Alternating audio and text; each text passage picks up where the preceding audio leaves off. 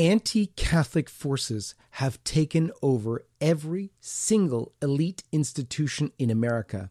Wouldn't you like to know their devious plans? And wouldn't you like to have a call to arms on how to get out of this incredible mess? Well, we have with us today on the John Henry Westen Show Austin Ruse, known to many of you as the head of the Center for Human Rights at the UN, lobbying for life and family. He's been a great Catholic activist for many, many years and a dear friend. We're going to learn from him about all this, covering his new book, Under Siege. You're going to want to stay tuned.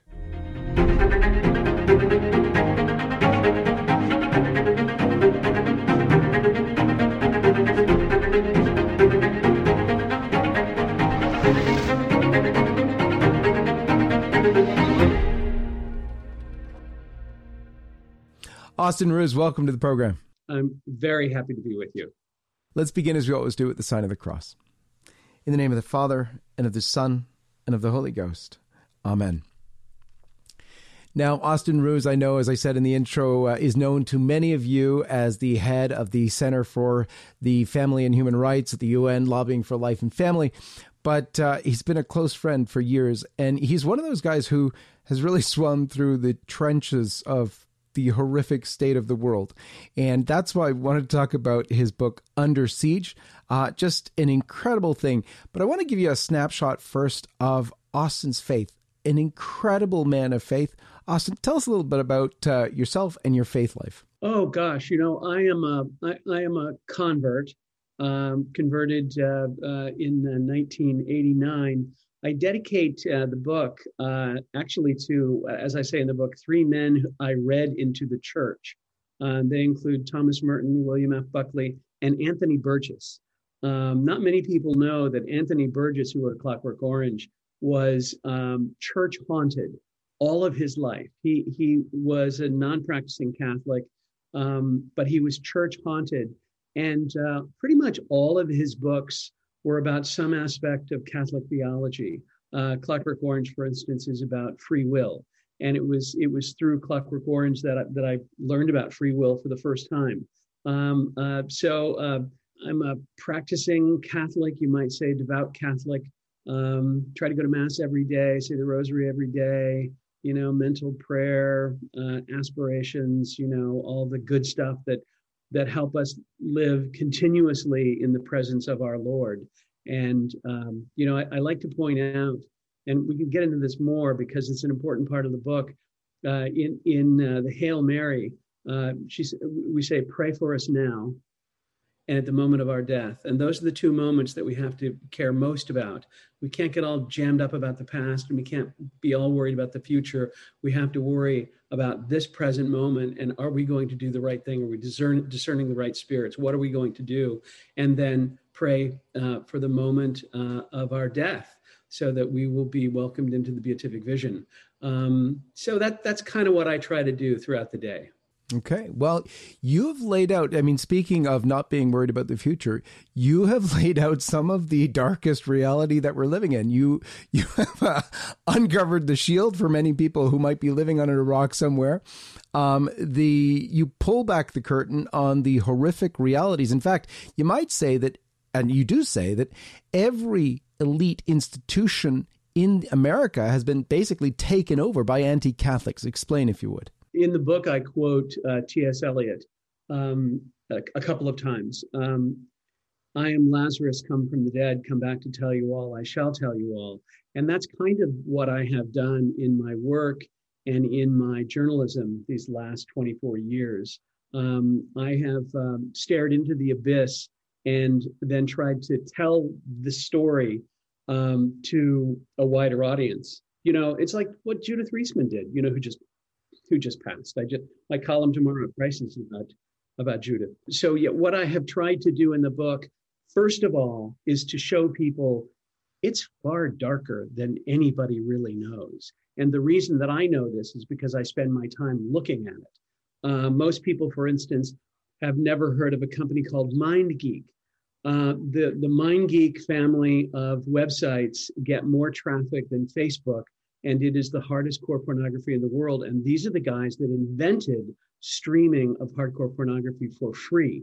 modeling themselves on YouTube early on, and they've gotten fabulously wealthy uh, in the process. And naturally, they're in Canada and Montreal. yes, yes, they are.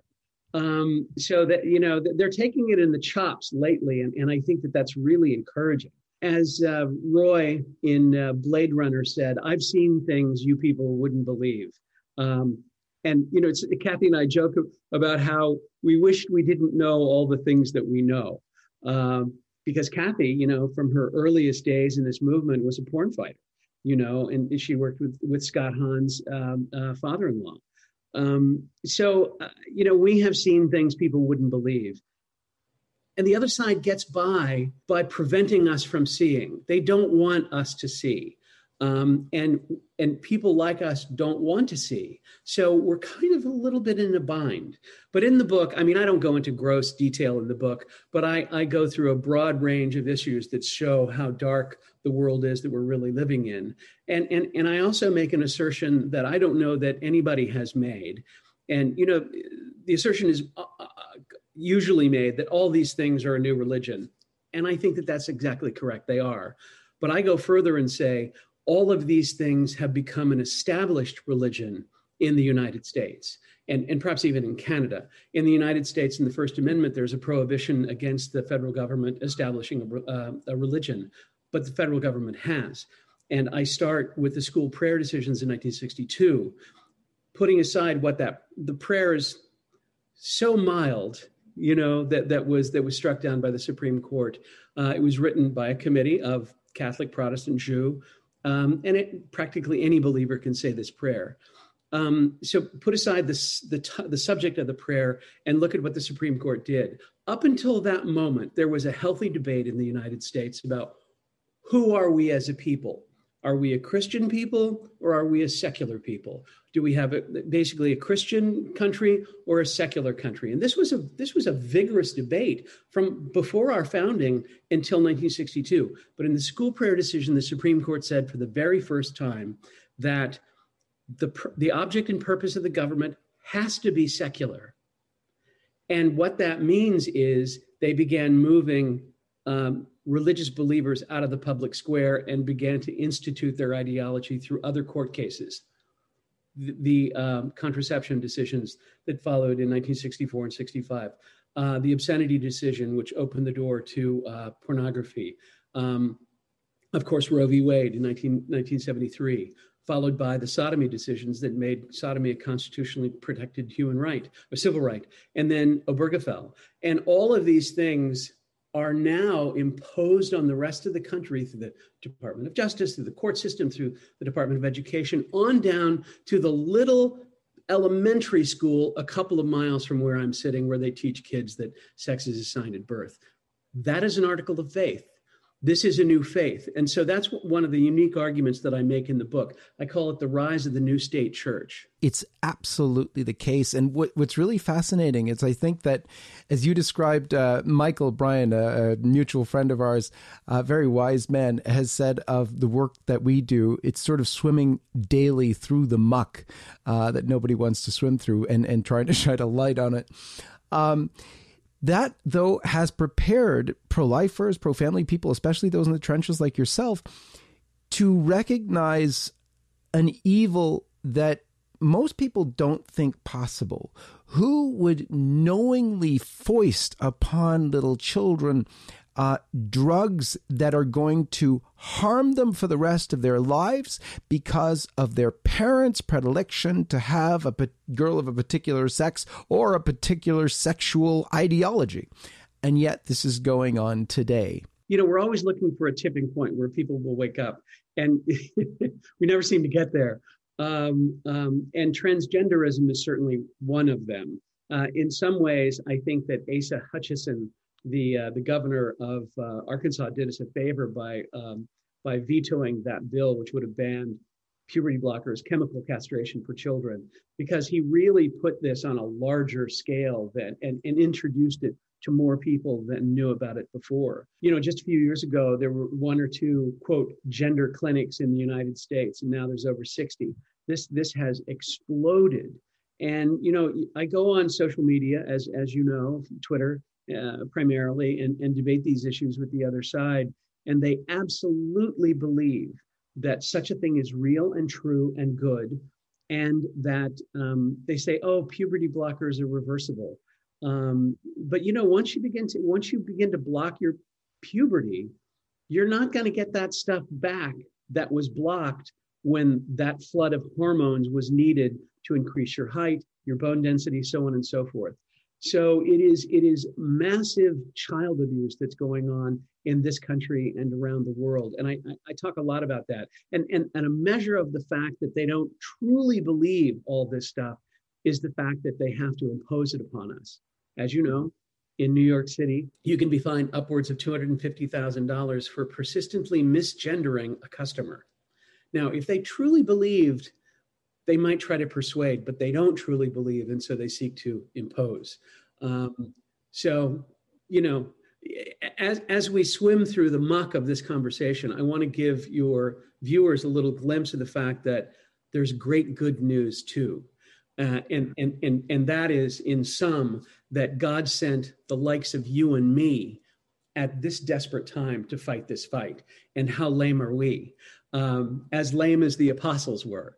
Uh, you know, they, who weren't the A team. So yeah, there's there's people don't know how dark it really is. They don't know the danger that's really all around them.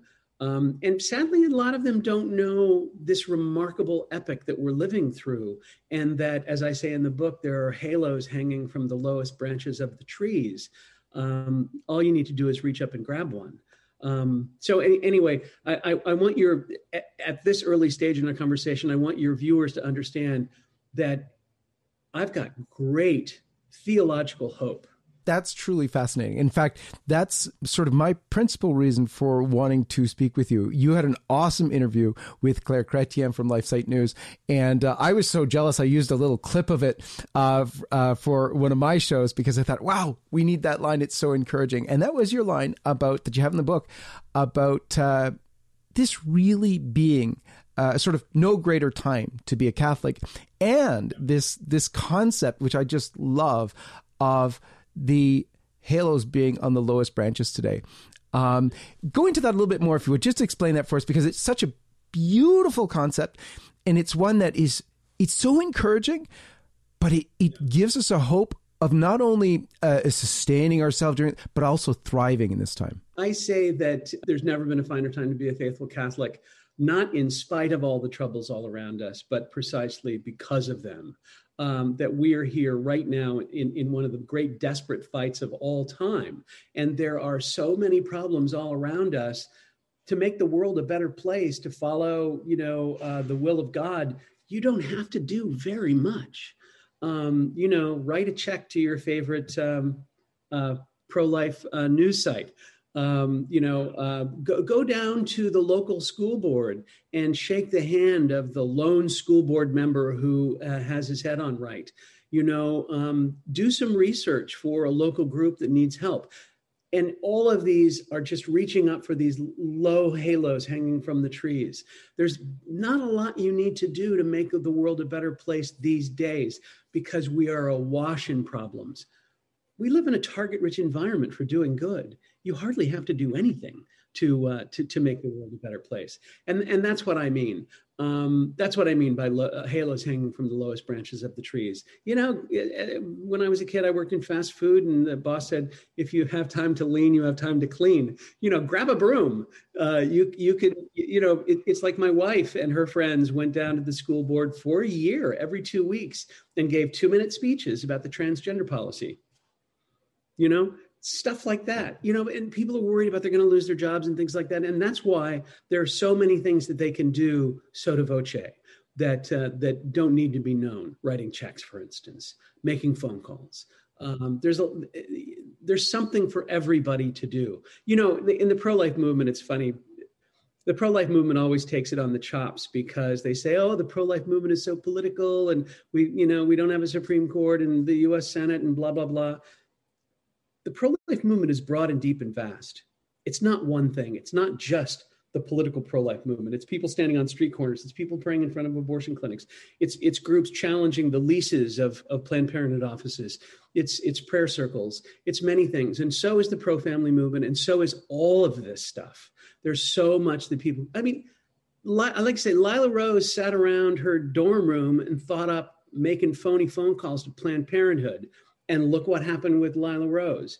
Um, you know, the the movement against the darkness around us can be changed by sitting with people across the breakfast table and coming up with cool ideas. One of the things you said both in the book and and just now, you said lame us. And there's a real beauty. There's a real touching beauty in that because it's an ability to recognize our weakness, our lowliness, and yet do great things for Christ. One of the lines, um, you know, that we have uh, from the scriptures is, "I can," I basically acknowledging this kind of weakness, um, but nevertheless saying, "I can do all things through Christ who gives me strength." Um, get a little bit into that, if you would. That whole concept of the lame us. The other side um, mocks us because we're so lame. You know, it's it's like none of us work at Google, none of us went to Harvard. Uh, you know, uh, we're just uh, meat and potatoes kind of people, regular pew sitters, and we make a lot of mistakes, and maybe we don't say things exactly perfectly. And so what? You know, um, you don't have to say things perfectly. You just have to try. You know, um, my little joke, and I want your viewers to know that this is a joke. Um, he he chose us because he wanted all the credit, and the, all the credit goes to him. Uh, you know, we are we are the weak, blunt instruments of His will. Um, and I just like the apostles. You know, he, these guys, you know, look at them. They, they they weren't they you know they they weren't the elite of their day. Tax collector, fisherman, tapped on the shoulder, come and do this thing. Okay, you know, a small group of very determined people can change the outcome of big events. We've seen this at the UN. Uh, you know, it, it's like the other side has tried for 24 years to make abortion a universally recognized human right, and a small group of very determined Christians has always stopped them, no matter what. They, they, have, they have tried for 24 years to redefine the family, and a small group of determined Christians have stopped them. You know, people from your organization and, and other Canadians, people from, from Europe, people from the United States who don't know anything. You know, we sit in those rooms, and these are high powered diplomats who laugh at us, who mock us, and we beat them every time. Uh, they have tried to put sexual orientation and gender identity as a new category of non discrimination in international law, and they can't even get started on that. And they've been trying for 15 years. They mock us, they hate us, they lose to us.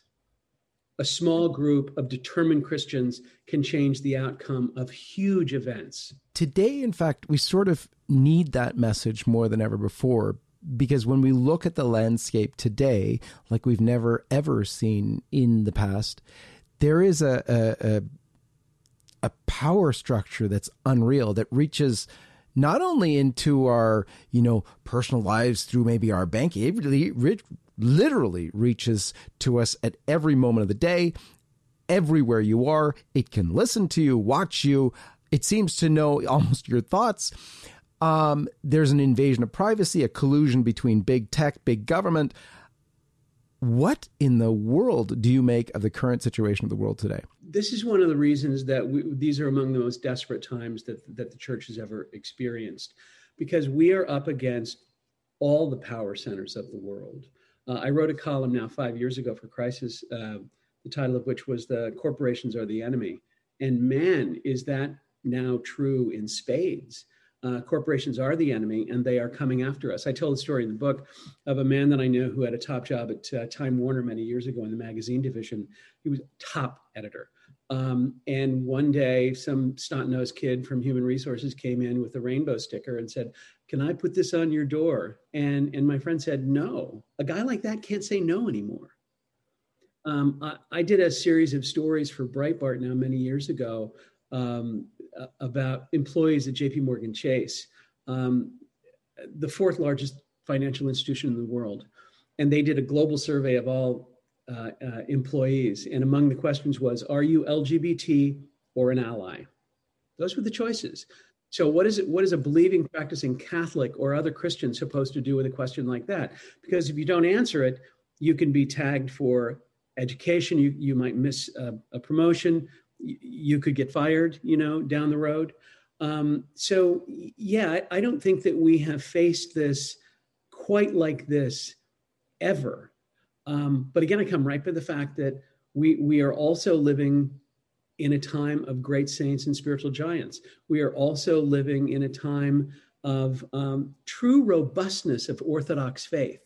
You know, um, you know when you look at uh, Father Groeschel's guys bursting at the seams and Sisters of Life bursting at the seams, Institute of Christ the King. We went to mass there in St. Louis over Easter, and it was, you know, it was busting out with people. Uh, so all over the Orthodox world, you can look at publishing. You know, look at look at Tan books and Saint Benedict and and Ignatius and uh, and Sophia Institute Press, my publisher in the of, of Under Siege, um, Crisis Publications. I mean, we we are living in a time of genuine robustness. You know what?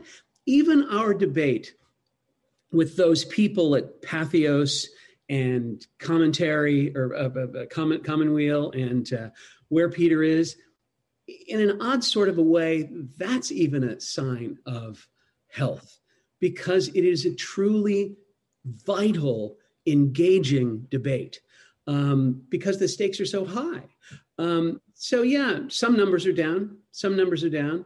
Um, you know, I, I, you know, when when Melinda Selmys and Damon Linker uh, formally left the church a few years ago, I wrote a column praising them for what they did. I called it the honest apostasy of Melinda Selmys and Damon Linker. And if we are shedding people who do not truly believe in the truths of the faith, it's better that they went someplace else rather than staying and stirring up trouble and, and wasting our time in debating about the truths of the faith, which we know are the truths of the faith. So I make the case in the book that we're living through one of the most important epochs that the church has ever known. Well, look at it this way. Let, let me make one more point on that. The early church debated about Christ. Who is Christ? What is Christ? A little later on, the church debated this great question of what is the church? And we have been privileged to be on this planet during the third great debate, which is what is the human person? And we are privileged and blessed to be a part of that conversation. And a lot of, I don't want people to miss this opportunity uh, through fear. You know, I, I, write a fair amount in the book about Rod Dreher and, and how he scares people, I think, half to death. Um, uh, I, I, I write about people who miss this time through distraction, you know, golf, uh, video games, television, whatever, the, March Madness. Um, and then there are people who miss it through nostalgia dreaming of, you know, castles in the sky and previous days. And the moment is, pray for us now. The moment is now. This is what has been given to us. And I, I implore people not to miss it. One of the greatest challenges that we're experiencing in the world today, and I would think greater than any time before in the whole of the church or perhaps the whole of the world, is the challenge uh, coming from authority figures in the church, um, directly confronting what seems to normal, faithful, lame Catholics, if you will, as just the truths of the faith. And yet, these confrontations are coming from Rome, from the mouth of the Pope in all these weird interviews. Um, it's coming from the likes of very celebrated priests like Father James Martin, who, in addition to being uh, at America Magazine and and so you know public in the publishing world so strong, but also appointed to the World Meeting of Families, a Vatican uh, uh, organized conference to speak there, appointed as an um, papal advisor in the in the Pontifical Commission on Social Communications. What in the world are we to make of this? That being one of the things probably most confusing for Catholics who want to be faithful or people looking to the inside of the church to think about coming in and wondering what's going on. Well, without a doubt, we're living through a time of great confusion, and it's not helped by people like uh, Father James Martin. There's no question about that. Um, you know, I, I, hesitate to say anything about uh, uh, Pope Francis because I don't think it's my role. Um, uh, you know, I, I, spent the early part of his pontificate, you know, explaining, you know, that's not what he really meant. You know, this is what he really meant, um, and that that has that is a challenge to this day to to explain what he really means. And and and you know, there there are people who work very hard to explain what he really means and to show how it fits in with tradition and things like that. Um, the, the it, it points out the fact that there is a need to help him communicate what he's really trying to say. The church has not changed its position on abortion. The church has not changed its tradition, on, its teaching on marriage. The church has not changed its teaching on contraception. I mean, I, I write about this in the book. When uh, when John Kerry, there's good news on the bishop front too. When John Kerry ran for president of the United States, I asked George Weigel how many bishops would uh, speak up about his dissents from Catholic teaching, and he said 35, and he was right on the money. Um, and then Obama goes to Notre Dame to get an award. And how many bishops complained about that? Yeah. 80. Okay. We'd like it to be more, but there was 80. And then came the debate about Obamacare. How many bishops spoke up about the fact that abortion was in was in Obamacare?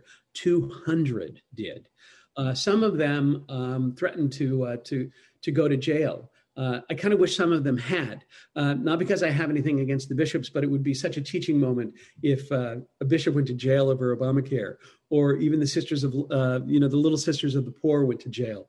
Um, I actually said that in a talk that I gave in, Obama, in Omaha a few years ago, and said that I wish that some of the Little Sisters of the Poor would have ended up going to jail. And don't you know, after the talk, up come a bunch of little sisters of the poor that I didn't know were there, and they said that they would uh, that they if, if they went to jail they would reform the penal system. Uh, and it was really quite remarkable because then they brought up this little old man who was a doctor whose whose final whose miracle was what was attributed to their founder for her canonization a living, breathing miracle standing right before me. This was just a few years ago. Wow. We live in a remarkable time for the faith. We have we live in the time of uh, John Paul II of of, um, uh, of Saint Gianna Molla, of Saint Jose Maria Escriva.